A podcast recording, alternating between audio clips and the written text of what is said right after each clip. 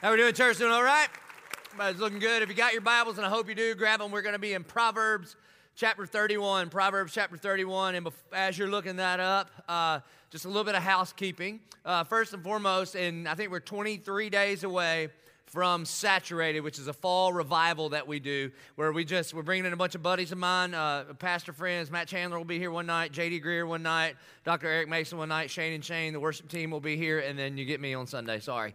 Um, and, and, it is just an opportunity for us to be saturated in the presence of God and the gospel of God. It's what we're doing. And we are praying for revival. And all throughout church history and in the Bible, there are two things that always preceded revival, and it was prayer and preaching. And so on Friday night, we had an elder led prayer meeting. Anybody, were you here? At all our game? Good. Praise God. There's a bunch of people here.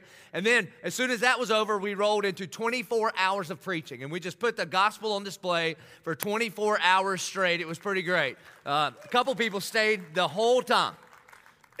They're dead in their car this morning, but that's okay. Uh, and so, what we're starting tomorrow for the next, I think it's 23 days, is we're calling our church to a Daniel fast.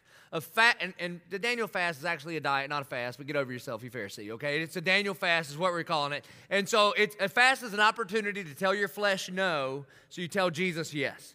And so, Daniel, back in the book of Daniel, he tells King Nebuchadnezzar and the people that captured him, I'm not going to eat the king's rich food or his wine. And so, we're not going to eat any of those things. And all he ate was vegetables and water. And so, um, one of our pastor adam's wife put together like a, a, menu that could help you on our website don't be super legalistic about it um, and if you just find everything that tastes good to replace all the things that you're eating now that's not a fast if you're not suffering you're not doing it right okay I will say this Daniel had uh, vegetables and water, so there's nothing wrong with bean and water. That's called coffee, so coffee is okay.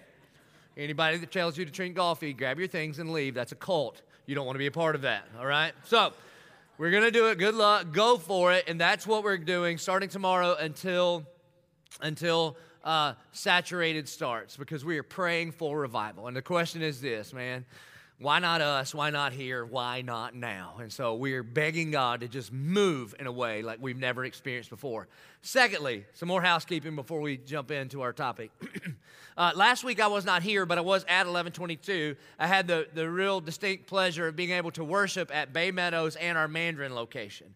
And so if you have not tried out one of our other campuses, I would highly encourage you to do that uh, because you might just like it and stay there and like it better. It's an incredible opportunity, okay? Incredible experience. And so I, I said something there that you didn't get here because I was there, and so I know I'm a week late, but I need to say it now. We are a movement for all people to discover and deepen a relationship with Jesus Christ.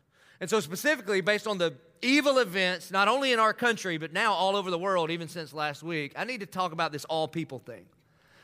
You cannot simultaneously call Jesus your king and look down on any other human being. No one group of people can say somehow they are better than another group of people because Jesus died for all people and we are a movement for all people. And any kind of racism is incongruent with the gospel of Jesus Christ.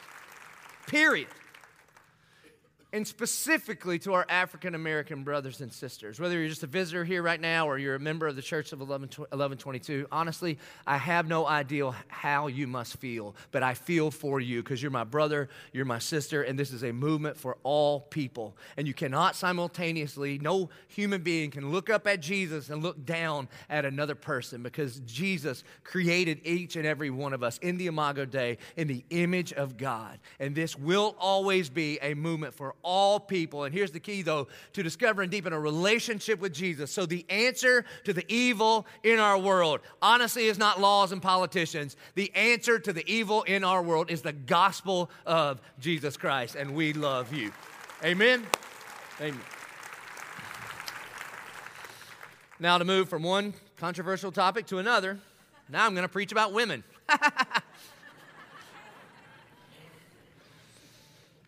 My roommate in college told me women are simple. He's an idiot and a liar, and he's still single, by the way. women are like a jigsaw, Sudoku, crossword, Rubik's Cube in the backpack of a terrorist yelling at you in a foreign language. It's complicated. Amen? It just is. And so, um, here's what we're going to do as we walk through what the Bible says, what it means to be a godly woman. Men, we've got some instructions for you. Um, one, I don't need your help in this sermon. So, no amens, no elbows. Nobody should stand up and say, Preach it, brother, at all. You just sit there and shut up, all right? Which would actually help us in our marriage, too, by the way. Also, you should never quote this sermon for the rest of your life. What you're going to do over the next 45 minutes or so is just pray for me. Pray for me. I am treading on, on dangerous ground. In fact, many of our male staff came up to me this week, like, You okay, bro? You all right? I had one guy give me a hug as if I was like going off the war and I may not make it back, all right? So, in fact, while I'm preaching, here's what I want you to do. I want you to either get out your notes or get out the notes section on your phone. And because we're in the 31st chapter of Proverbs, I, I want you to write down 31 things that you love and appreciate about your wife if you have one. That's your job. Ready, go. Now, to the women. First of all, give me a little grace, okay? I've never been a woman. I've been studying one intently for 17 years plus, and I feel like I know less now than I did when I met her, all right? And I'm also raising one in my home. And so just give me some grace because me preaching about being a godly woman is like a Catholic priest doing marriage counseling. You understand what I'm saying?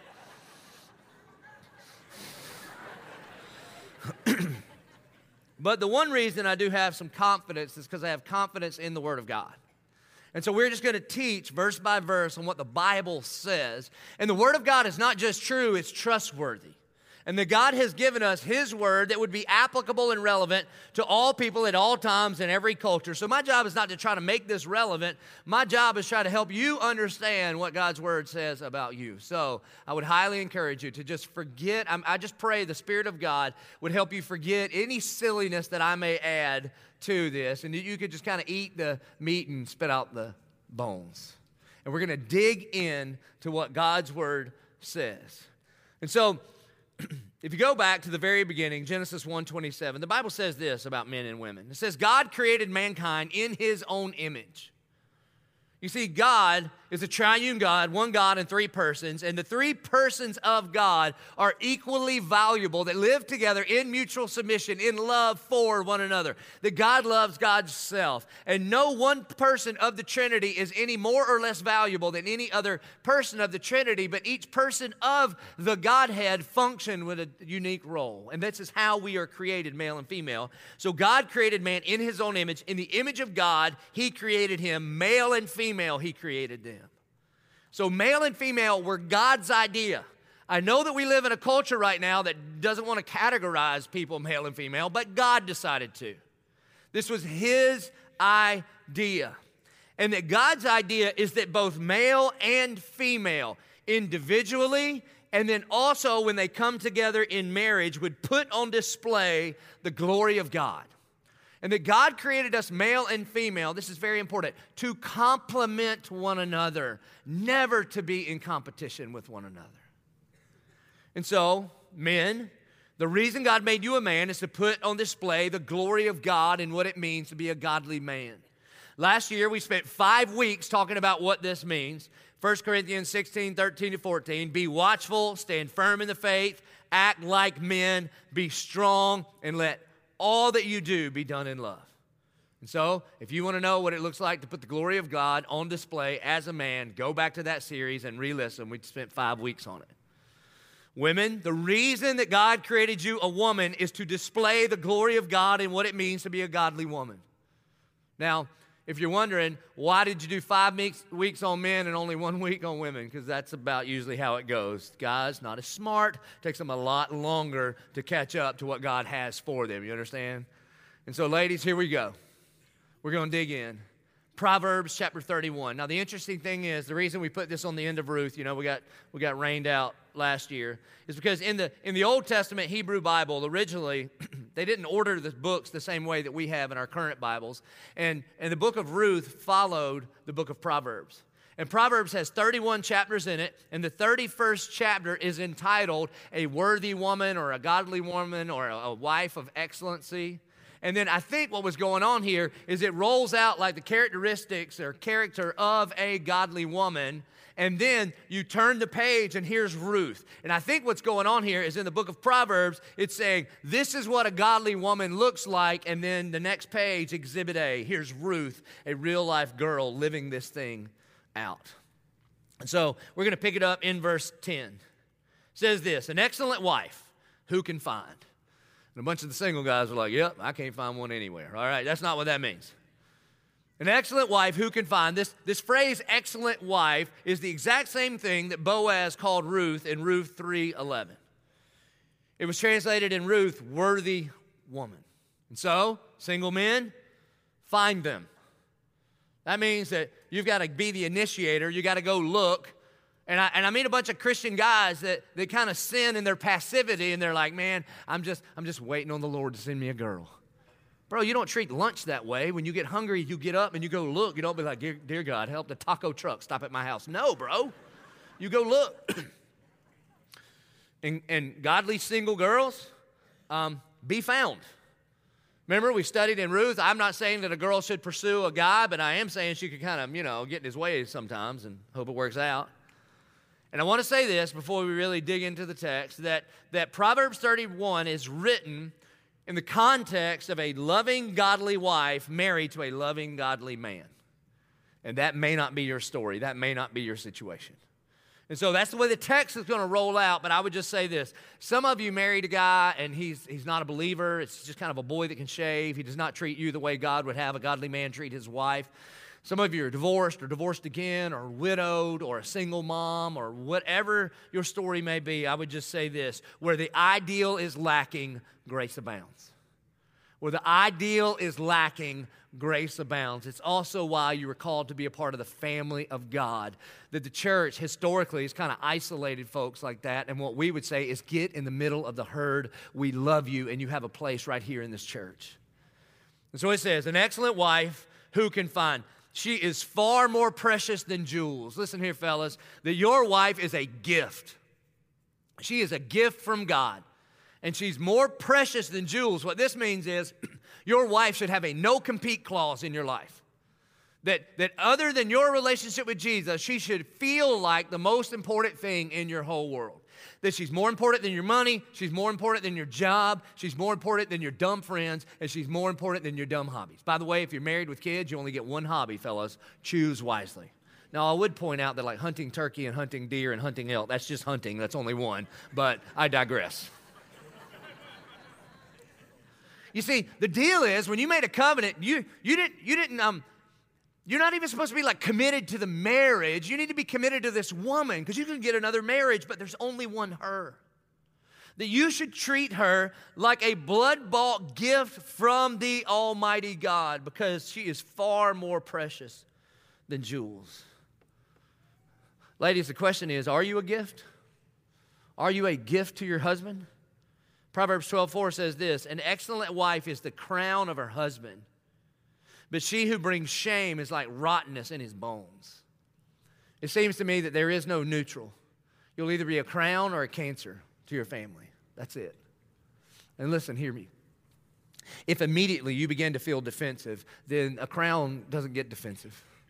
I would highly encourage you to please hear this message from a pastor that loves you, a brother that cares from you, for you, for someone that just wants what's best for you.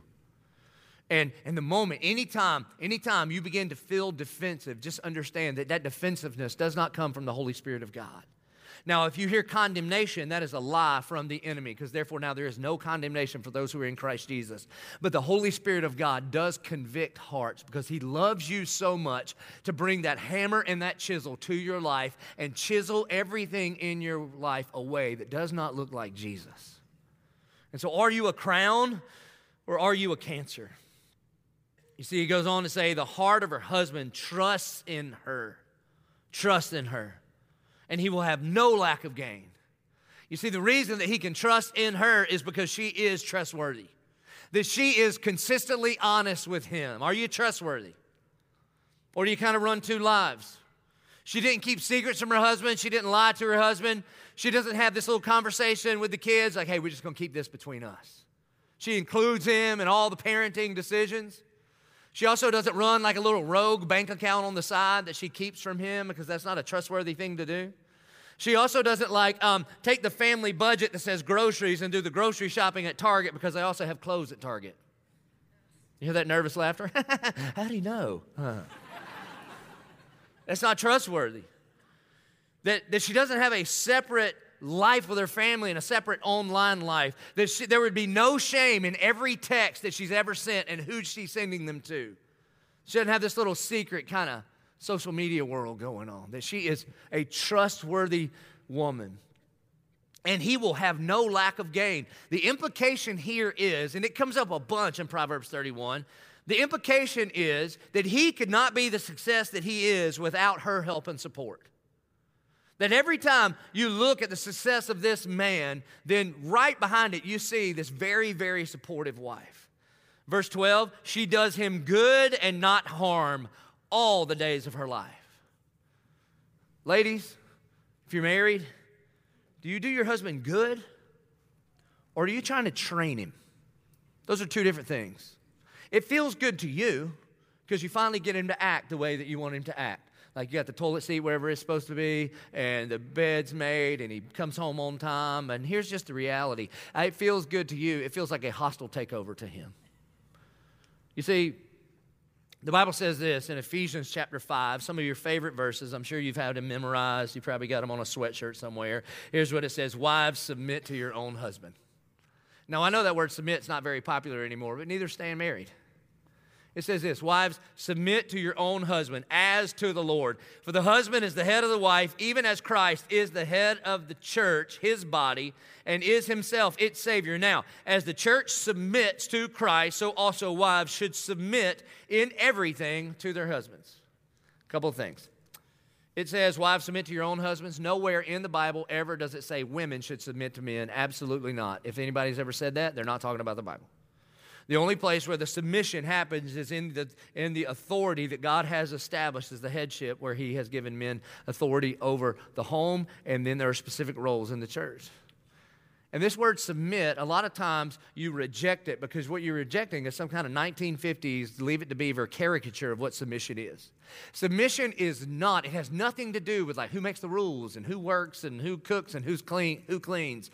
Um, the submission is just to lower yourself to make much of somebody else. In fact, the verse right above it says that husbands and wives ought to submit themselves to one another out of reverence for Christ that a really good marriage is about mutual submission. In fact, if you're if, in a really good marriage, it's hard to get out of the house. Because you're standing at the door going, No, you go first. No, baby, you go first. No, I don't want to. I don't think you should go first. And then you're late to everything because you just can't get anywhere because you're mutually submitted to one another. It says, Wives, submit to your husband as unto the Lord. Here's what submit is. Here's what your husband needs from you. What he really needs from you is your respect. You see, because in the heart and soul of every man is this fundamental question deep down in there do we have what it takes? And here's the crazy thing we know the actual answer is nope. Nope. And we're terrified of it. We're terrified that we would be exposed. We're terrified we'd let you down, we'd let our boss down, we'd let our kids down. We're terrified of it. And quite honestly, most every dude in here and in all of our locations, we've never graduated emotionally from about the eighth grade. It's just a fact. And from, from t- zero to whenever we met you, we were trying to prove that we had what it takes, first of all, to our dad, whether he was there or not. And then you walked into our life with your pretty hair and your sweet smells. And then when we puffed out our chest, and we've been trying to prove that we have what it takes to you from then on. And the reality is, we all know that apart from Christ, we don't. But the gospel teaches us that His divine power has given us everything we need for life and godliness. In other words, God has equipped everybody to do exactly what God has called us to do. And then God puts you, wives, into our lives as the loudest echo of the truth of God for you to say, You got this, baby. You can do this. I think one of a, a really legitimate translation of Ephesians 5, wives submit to your husbands and respect your husband, is this is, is why what this means is not that you don't get to make decisions or he makes the that's dumb. What it means is this if you were if you were submitting your, to your husband as unto the Lord, it's because you make him feel like the man. You echo the confidence that God has put in him when God equipped him to be the head of the house and called him to be a man. Now, The problem is, is that every single one of you are a daughter of Eve. And you have the curse of Eve. It's just part of what it is. You see, Eve was created to be a helpmate. The, the first thing uh, that's not good in creation is God looks at Adam and says, It's not good for man to be alone, and so I will make a helper suitable for you. Now, don't get hung up on the word helper because everywhere else in the Old Testament that word helper is used, it's used to describe God helping Israel. So this isn't devaluing, this doesn't mean weaker what this means is if you couldn't pick up a box and you were like, Joby, will you help me pick up the box? And then I help pick the thing up, who's the weaker one? The one that had the ability to help? No, no, no. You see, wives, we need you. And you were created to be a helper. You have this thing that God put in you to make things better. But when sin entered the world and the curse happens, not only did God curse man and woman and work and this world, but in his curse to Eve, he says, Your desire will be for your husband, but he will rule over you. And, and what that word desire, it doesn't mean like I desire you, because that's not a curse at all. You'd be like, Well, curse my wife a little bit. All right, that'd be awesome. it means this it means like a, um, a, a, a willingness or a wanting to overthrow, to usurp authority. But here's the crazy thing God made you a helper, but that, yeah, you've also got this desire to be the boss. And so here's how this plays out what feels like helping from your perspective feels like a hostile takeover from your husband's perspective. And instead of doing him good, it feels like he's kind of like a dog on the leash and you're training him. Come on, come on, it's time to go. Yes, ma'am. All right. And the reality is, is you are not your husband's Holy Spirit. You see, here's how this plays out. Here's how this plays out. And, and honestly, as I say this, you're going to be like, I've never thought of that this way before because you think you're helping. You and your husband are out somewhere and you're with a bunch of friends, and your husband begins to tell a story. But he doesn't know how to tell a story right. He gets all the details wrong. And immediately you think, Glory to God, how blessed is he that I am here to correct all of his mistakes here in this story. And he said, Babe, you remember there we were five years ago. It was Memorial Day and we were at the beach. And you're like, Actually, babe, it was 10 years ago. It was 4th of July and we were at the lake. And then you legitimately think, helper. And he thinks, hostile takeover. Because what he heard is, you little dummy, you don't even have what it takes to tell a story. You see? And honest to goodness, how important are those details to the lies that he is about to tell to try to make himself look awesome in front of all his friends? They are irrelevant. And so, in, in, in what it means to be the wife that God has called you to be is to encourage and to respect and to use your words wisely. The opposite of that is what the Bible would call nagging.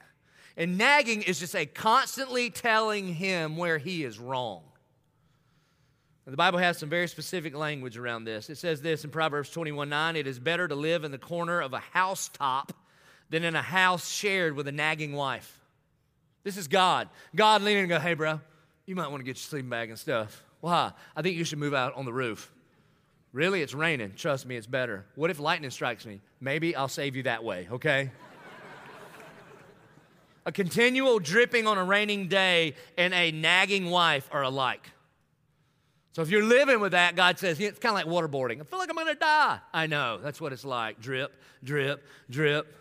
My favorite one, Proverbs 21 19. It is better to live in a desert land than with a nagging and fretful woman. That God leans in and is like, hey, bro, get your stuff. Just move to the desert. This isn't like Arizona. You understand?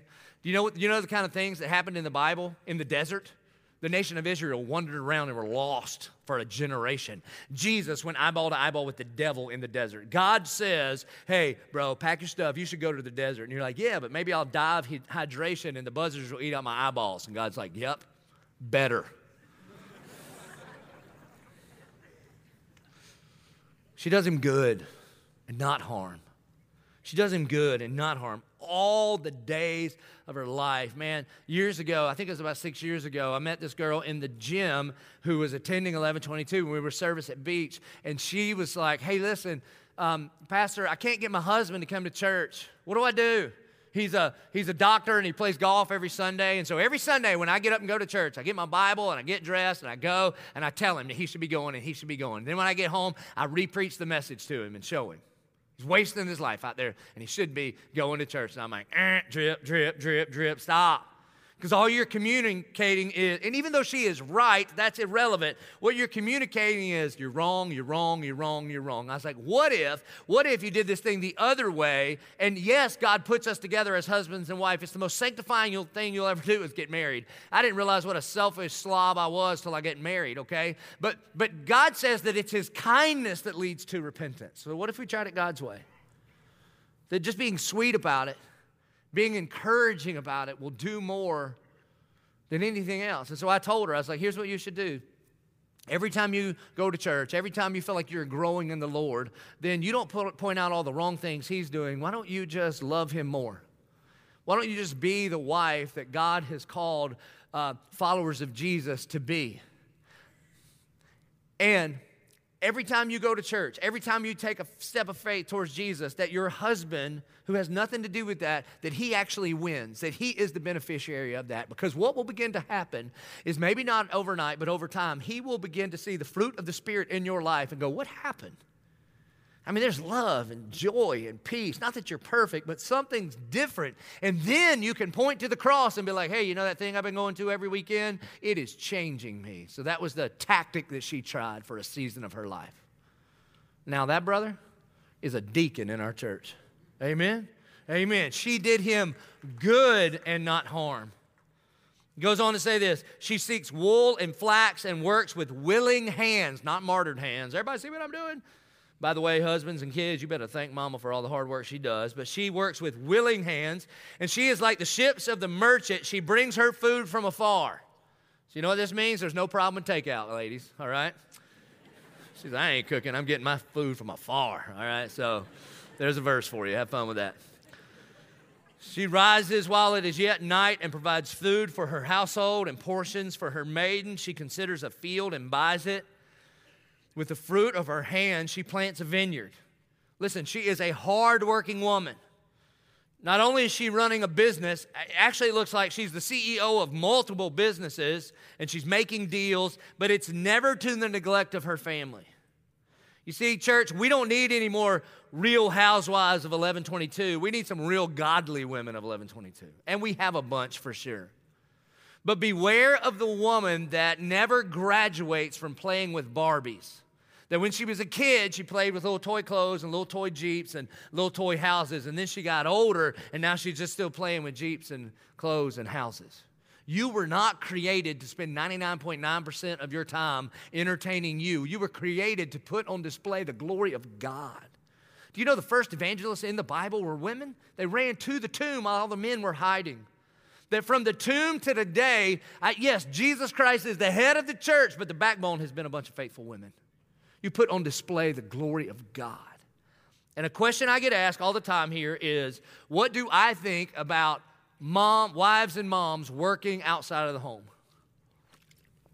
And I'll say this it doesn't really matter what I think. What matters is what the scripture says. And so, what matters is what God thinks. I'll say this to, I'll, I'll say this. There is, there's no more respected and valuable job than, than staying home and raising kids. And there's some of you that are working, and you should go home. You should go home. Because the reason that you are working is because you're in love with the money, you're in love with the lifestyle, and you're, and you're not willing to give that up. Or the reason that you're working is because you're believing the lie that somebody told you this was the path that you have to run to be a woman today. And some of you need to go home. And there are some of you, wives and mamas, that are working, and you need to work less. And you need to go to your boss tomorrow and say, This schedule isn't working. Here, how about this schedule? And you need to do something different for the sake of your family. And I've had some women say to me, Yeah, but I want it all. You want all what? At the expense of what? And then there are some of you, tune in here, there are some of you that are stay at home moms, and you need to go to work. For the sake of your children, you're driving them crazy.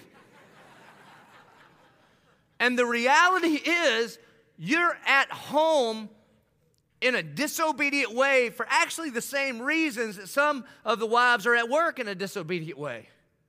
Because you've got some caricature of what it means to be a godly woman that you're trying to live up to instead of being the you that God created you to be. So, should you work? Depends on what the Holy Spirit says to you. Have you ever actually asked God what He wants you specifically to do? In the scriptures, all three categories of godly women are prevalent throughout the Bible. There are some stay at home moms. There are some women that work like it looks like they've got enough time to launch churches out of their homes. And then the Proverbs 31 woman is a boss, CEO, making decisions, and that's where she is. But it's never to the neglect of their family. When's the last time you asked the Holy Spirit what you should do? I would suggest you do that. You ask Him and then do what He says. And you be the you that God created you to be. There is no cookie cutter formula of what a godly woman looks like. There's only the you that He created you to be. And here's this isn't the worst idea ever. Ask your husband what he thinks and provide him the space to speak honestly into it. Verse 17. And she dresses herself with strength and she makes her arms strong. So work out. No, no, no, that's not what it means. I love this, man. She dresses herself with strength. That means, like, when you get dressed, you, you take something that's not on you and you put it on you. So she puts on strength every day. And let me say this to you, ladies, that, man, strength fits you so well. Strength fits you so well. There is nothing more attractive than a woman who's got confidence in the, in the Lord for who He created her to be. And yet, the reality is, is that most, most of you are clothed in insecurity that manifests itself in two primary ways perfectionism and comparison. Most, most, most women I know, man, you're, you're clothed in this deep insecurity, and it manifests itself primarily in perfectionism. This is where you're trying to live up to the self imposed ideal that you've created in the twisted places in your mind. And when you can't reach your own twisted ideal, you are miserable. And it paralyzes you. It shows up in a bunch of ways, man. It shows up in your home. That, that you're so concerned about what your home looks like because all you ever do is watch HGD, HGTV and think if it doesn't look like this, somehow I'm letting my family down. Your family probably doesn't care at all. You're just letting you down. And so you can't even actually take a breath and enjoy this incredible blessing of a home that God has given you because you're always just trying, it's got to look a certain way. This perfectionism is paralyzing to you. Listen, man, I get it. Gretchen keeps our house just people walk in our home. They're like, "Are you selling your house?" I'm like, "Why do you ask that?" Because look at the way it looks. I'm like, "This is just how she does it." And I have learned to call before I come home instead of just show up. So I try to call on the way when I've got surprised guests. Hey, baby, uh, how are you?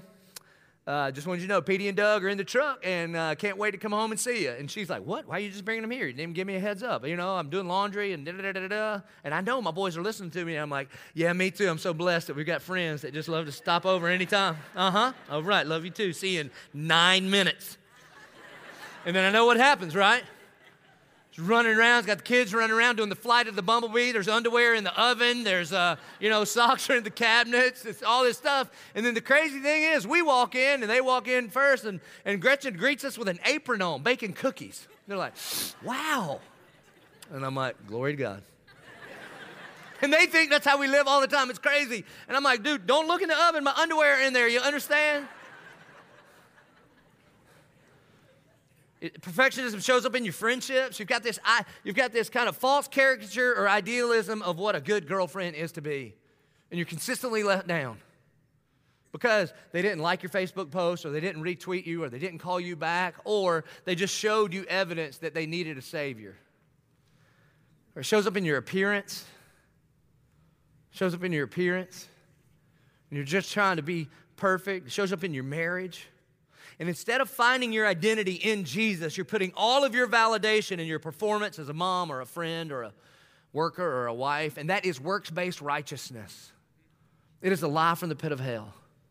And it's rooted in insecurity instead of security of your salvation in Jesus. Another way that it plays out is in comparison.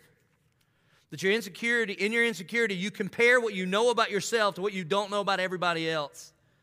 And you cannot keep it up and it is killing you. Stop it. Pinterest is not your friend. It is not. Not if it stirs um, uh, a discontentment in you that is not from the Lord. It is not your friend. And, and, you know what? One of the worst things in the world you could do to a group of people that struggle with insecurity played out in comparison? Connect them to every other person in the entire world with a camera on your phone. I'm telling you, you because what begins to happen is you compare your unfiltered life to everybody else's filtered life. I'm telling you, it's a lie. You wake up in the morning and you scroll through, and it's not real. Because that girl that you're looking at, that you're comparing yourself to, she did not just wake up and take a picture. She woke up, she got out of bed, she put on makeup, she did her hair, she got on just the right clothes, she got back into bed, pulled up the colors, and go, Women Crush Wednesday, just hanging out. No, you're not. It might be a really great idea as we move into this time of fasting that you just fast social media from now until saturated, just so you can get a breath. You see, clothe yourself in strength. Goes on, she's back to work now. She perceives that her merchandise is profitable. Her lamp does not go out at night. She puts her hands to the distaff, and her hands hold the spindle. Again, she's a boss, she's a CEO, she's taking care of her family. She opens her hand to the poor and reaches out her hands to the needy. That she is a generous woman. That just because she's got some money in her pocket, she doesn't immediately think, I'll go shopping for me. She never thinks more is mine. She thinks that she has been blessed to be a blessing. And she leads the way in this. Verse 21 she's not afraid of snow for her household. For all her household are clothed in scarlet. She makes bed coverings for herself, and, all, and her clothing is fine linen and purple. Verse 23 Her husband is known in the gates when he sits among the elders of the land. The implication here, again, this is at least the second time this implication is made, that the reason that she has a successful husband is because of the, of the foundation that she has helped lay at her house. I mean, listen, behind every successful man, there's a surprise mother in law. That's a fact. But what's going on here is that she understands. She understands why God created her. You see, in the Bible, when God says it's not good for man to be alone, I will create a helper suitable for you. That word helper is ezer, E Z E R. It means like essential counterpart, not less than. See, one of the things I get to do, I've been in ministry for 20 plus years. And in my, I'm 43 years old, and I travel, I really travel the world now pouring into young pastors, new church planners, that kind of thing. Get invited because of you. I get invited to go all over the place. And one of the things I talk about often, that we talk about on our staff, Pastor Britt and I talk about ad nauseum, is this. I look at these men and say, listen, you will either marry your lid or you'll marry a launch pad. There is no neutral. This woman, this Proverbs 31 woman, is a lift to her husband, not a lid. And I don't know how it works in your industry, all right? I do church stuff, have for 20 plus years. But I know a whole bunch of brothers that it seemed God gifted this man in an incredible way and had incredible vision for what he could do. And, and, and, and he is held back because the wife that he's married to doesn't have a big enough vision for what God called them to do. Now, listen, you should never sacrifice your family on the altar of ministry. That is not what I'm saying. But, but Psalm 34 says, Come and let us worship the Lord together. Let us serve the Lord together. Man, God bless me like crazy because I got to marry a launch pad. We do this thing together. Together. I mean, without Gretchen Martin, there is no Church of 1122 when this whole thing began to start and I'm in my kitchen praying and begging God and being really, really nervous, Gretchen would speak words of faith into me as if she was speaking on behalf of God. Like when she got finished talking, she could have said, Thus saith the Lord, mic drop, okay? It was like that. Because when I, in the insecure places in my heart, when I knew I didn't have what it takes, she would let me know, hey, listen, because I would say, Gretchen, what if we're making up this whole thing? What if I'm not supposed to plant a church? What if we're supposed to move somewhere else? That'd be way easier on her family. And she would say to me, God did not call us to easy, He called us to faithful. And, and maybe if you have questions and you don't know if you're hearing from the Lord right now, we've got elders in your life. He'll tell them, they'll tell you, we'll do that. You see, I married a launch pad. And then and then we decided that she would come home just based on launching this church. And, and when she came home, she changed her um, occupation status on Facebook to COO of Martin Incorporated. There ain't no Martin Incorporated. It's just three of us plus her. You understand? But what she was saying is, I got this, baby. I've got this. So that you can do what God called us to do together. And we serve Him together. So, wives, honest to goodness, are you are you a, a lid or a lift? Because this wife, now for the second time, her husband realizes, wow, I wouldn't be where I am without her. She makes linen garments and sells them. She delivers sashes to the merchant. Verse 28 Strength and dignity are her clothing. So earlier it says she dresses herself in strength. So we talked about strength for a second. And now she's going to add something to it. Strength and dignity are her clothing. Once again, you put on clothing. You're not born with clothing. So she's not born with strength and she's not born, born with dignity. Her strength is found in the Lord. And because she is a daughter of the Most High King, that makes her a princess, a literal princess, and she understands her value. Therefore, every single day in a world that is lying to her and trying to objectify her, she discards that lie from the enemy and she puts on the strength of the Lord and she puts on dignity because any daughter of the King is a dignified woman. And yet, somehow, in my generation, so many women have lost your dignity. You're just not treating yourself as valuable as God would treat you. You see, a selfie showing half your boobs isn't dignified, it doesn't fit you. Stop it. And you teach people how to treat you. And so, if you treat yourself like an object on Facebook or whatever, then don't expect anybody else to treat you any differently. And the reason I tell you that is because I got a little seven year old girl, and I refuse to let this world objectify her. And honestly, man, it hurts my heart when I see 1122ers not understanding how valuable you are. You are fearfully and wonderfully made. You are knit together in your mother's womb.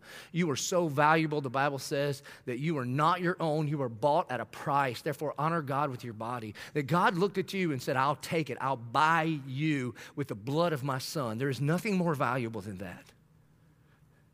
And so be dignified because you're a daughter of the king. Also, Allowing someone that has not made a lifelong covenant to you to sleep with you isn't dignified. It does not fit you. Stop it. Do you know how valuable you are? Nobody just gets to handle you like you're just common. You're not common. You're not. You see, you are so valuable that the only person that gets to touch you that way is somebody that would have to commit their entire life to you. You cost their entire life, and to require anything less than that is undignified. Stop it. You are worth so much more than that.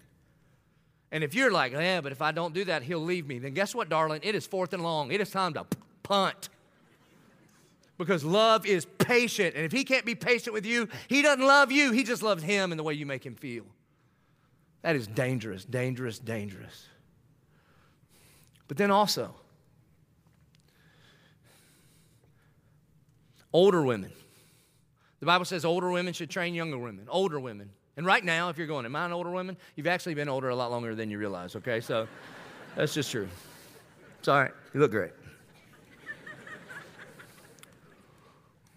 Older women gossiping about younger sisters in the faith instead of helping them is not dignified. It does not fit you. Stop it. Stop it.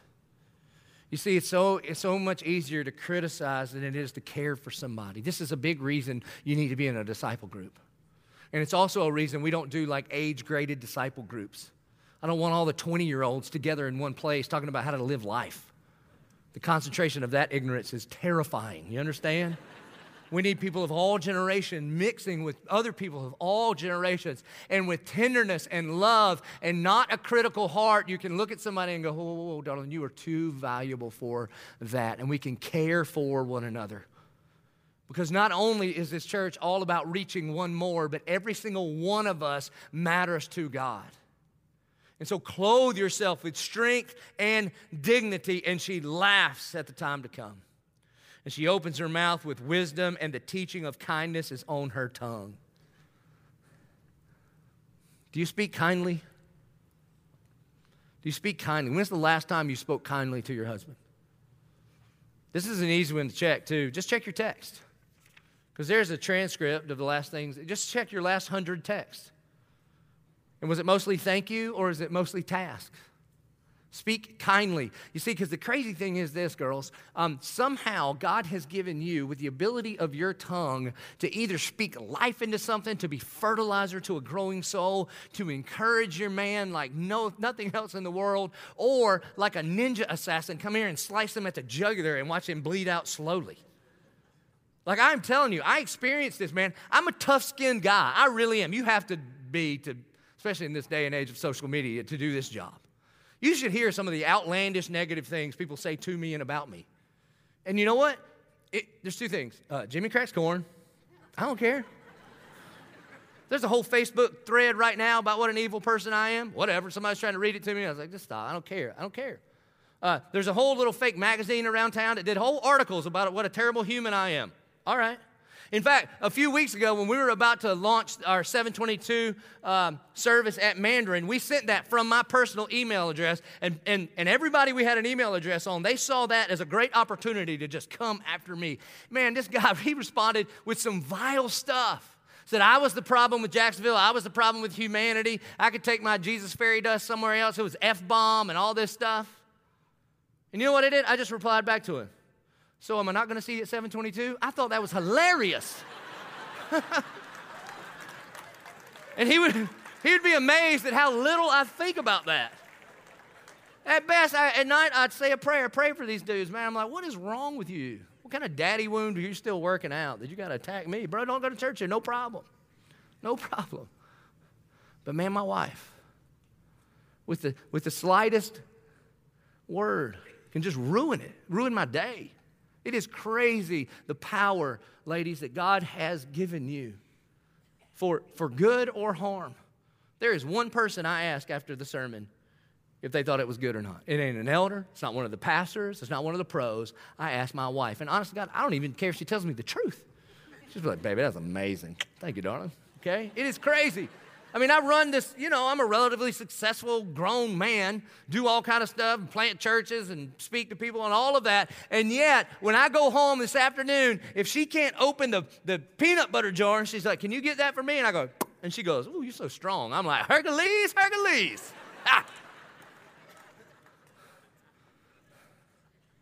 You see, the Bible says in 1 Corinthians 13, love keeps no record of wrong.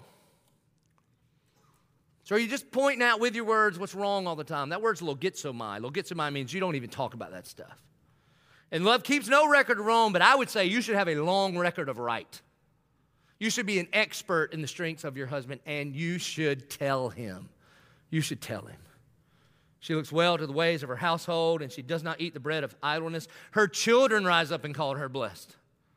And this is where some of you are like, yep, yeah, this is, must be a mythical book. No, man, listen. Do you play with them? Do you catch them doing what's right? When you call your children's name, is it mostly blessing or fussing? Because your kids will reflect you back to you. Now, I'm not saying you're perfect. We're going to lose our mind on our kids this week. This is why God gave them to us so we know that we would need a Savior, okay? But she, she sows blessing into her children and they bless her back. And then her husband also, he praises her. Fellas, how's your list coming? I mean, seriously, have you written it out yet? You should praise her privately, you should praise her publicly. Anything that you think in your mind, because here's our problem, man. We feel it and then we don't say it, and that's worthless. That's worthless. He praises her. And he's praising her humility and her holiness and her hard work. And here's what he says He says, Many women have done excellently, but you surpass them all. This is brilliant. What he is saying is actually attacking the insecurity that manifests itself in two ways. He says, Many women done excellently, but you, there's no comparison. I can't even compare you to anybody else because they don't even compare. And to the perfectionism, what he's saying is this man, in my eyes, you are perfect. You are perfect. You realize when God made Adam and he said it's not good for man to be alone, and so he gave him Eve? He just made one Eve, period. You know what this means, husbands? That your standard of perfection, your standard of beauty is your wife. Period. There's no, they didn't do the bachelor where they started scrolling girls through and he's like, nah, nah, maybe, okay. No. Your standard of beauty is your wife. Somebody asked me one time, hey man, are you into blondes or brunettes? I was like, man, I used to really be into blondes, and then like that, I just was a brunette guy. You know why? Because one day, because I married Gretchen, she had blonde hair back in the day. And then God did a miracle. I don't know what happened. I came home one day, and this is another lady. Hey, hey, hey, what happened? She goes, You like it? I go, Well, I like you, and you like that, so I like that. Okay, I'm with you. That's it. And so, with his words, man, he creates the kind of environment that she can be everything God had called her to be. Husbands, are you creating that kind of environment primarily with your words? Does your wife have a safe place to grow and blossom and be the her that God had in mind when He created her? He goes on to say, Charm is deceitful and beauty is vain, but a woman who fears the Lord will be praised. Are you spending as much time on your heart, ladies, as you are what you look like? And listen, man, I'm, I'm not like work out, be a good steward, be healthy, paint your nails, all, whatever you're into, okay? No problem. Unless you're putting your hope and identity in that place. Because the reality is this, especially if you're younger, listen to me time and gravity are not your friend. If you're 20 and all pretty, bless your heart, okay, great. Time and gravity are not your friend. And if you put your identity in what you look like, it will let you down. I promise. And if you got a little change, you can fight it for a while, okay? I mean, you can. And whatever, if you want to do that, I don't know. That's between you and Jesus and your, and your husband and your bank account. But, but I'm telling you, if you put your identity there, you're going to lose your mind. Because you can stretch it and tuck it and stick it and tan it and clip it and highlight it and add some more to it and wrap it around and suck it out and all that. But eventually, you look like a trash bag full of water. It's just crazy. You're like, oh, okay, you all right? Like a Mr. Potato Head or something. It's crazy. You know what Proverbs 11:22 says? Like a like a gold ring and a pig snout is a woman without discretion. Like you could look like all that, but you ain't got Jesus in here. You would look at him and go, "What a waste! What a waste! What a waste of a perfectly good shell of a human." Like like if you walked up to a a pig with a gold 24 karat gold ring in its nose, you'd be like, "Who wasted that on that?" You see, charm is deceitful and beauty is in vain, but a woman who fears the Lord is to be praised. Give her the fruit of her hands and let her works pra- be praised in the gates. Here's the point.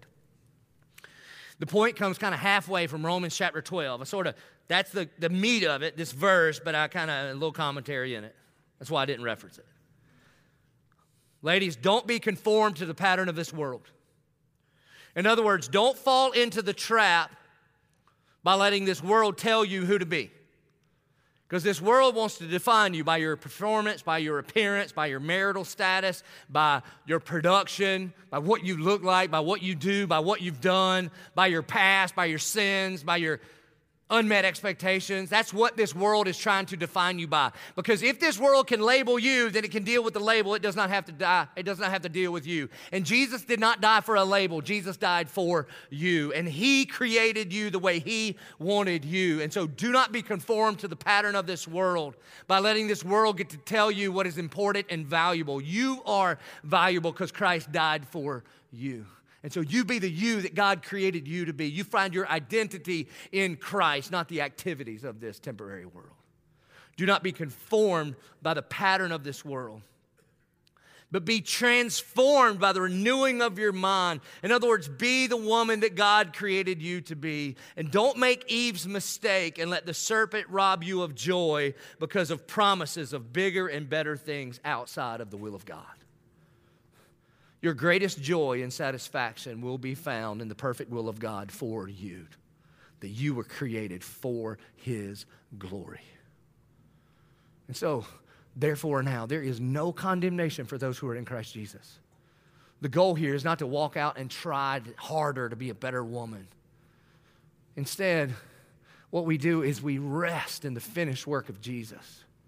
When Jesus says, It is finished, that counted for you too. You don't have to live up to anybody's expectations of you, that you can just breathe in and breathe out and rest in the sovereign grace of God.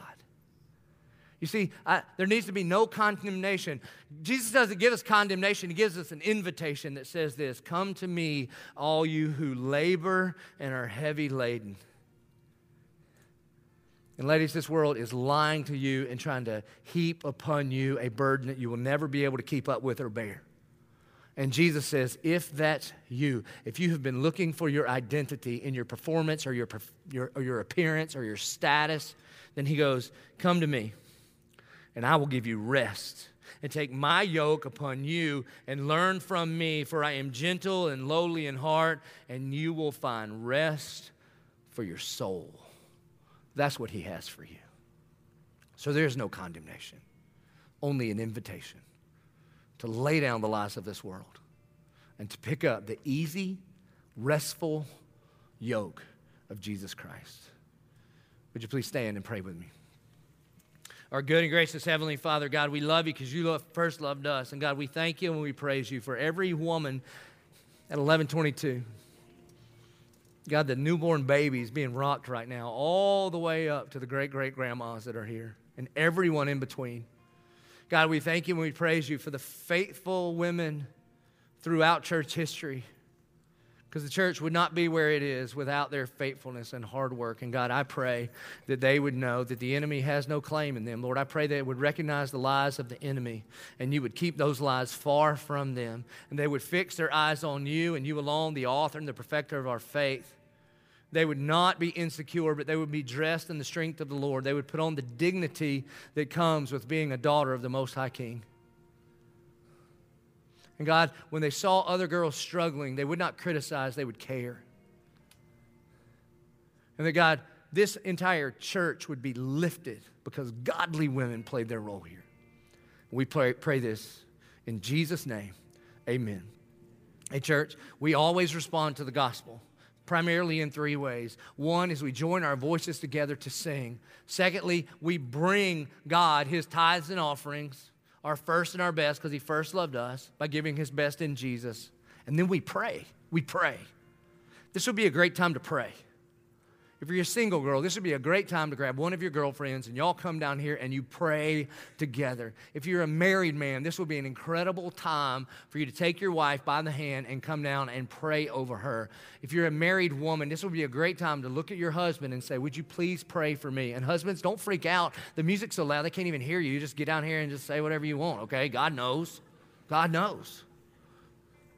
But a great revival is always preceded by preaching and prayer. So we're going to sing and we're going to bring and we're going to pray.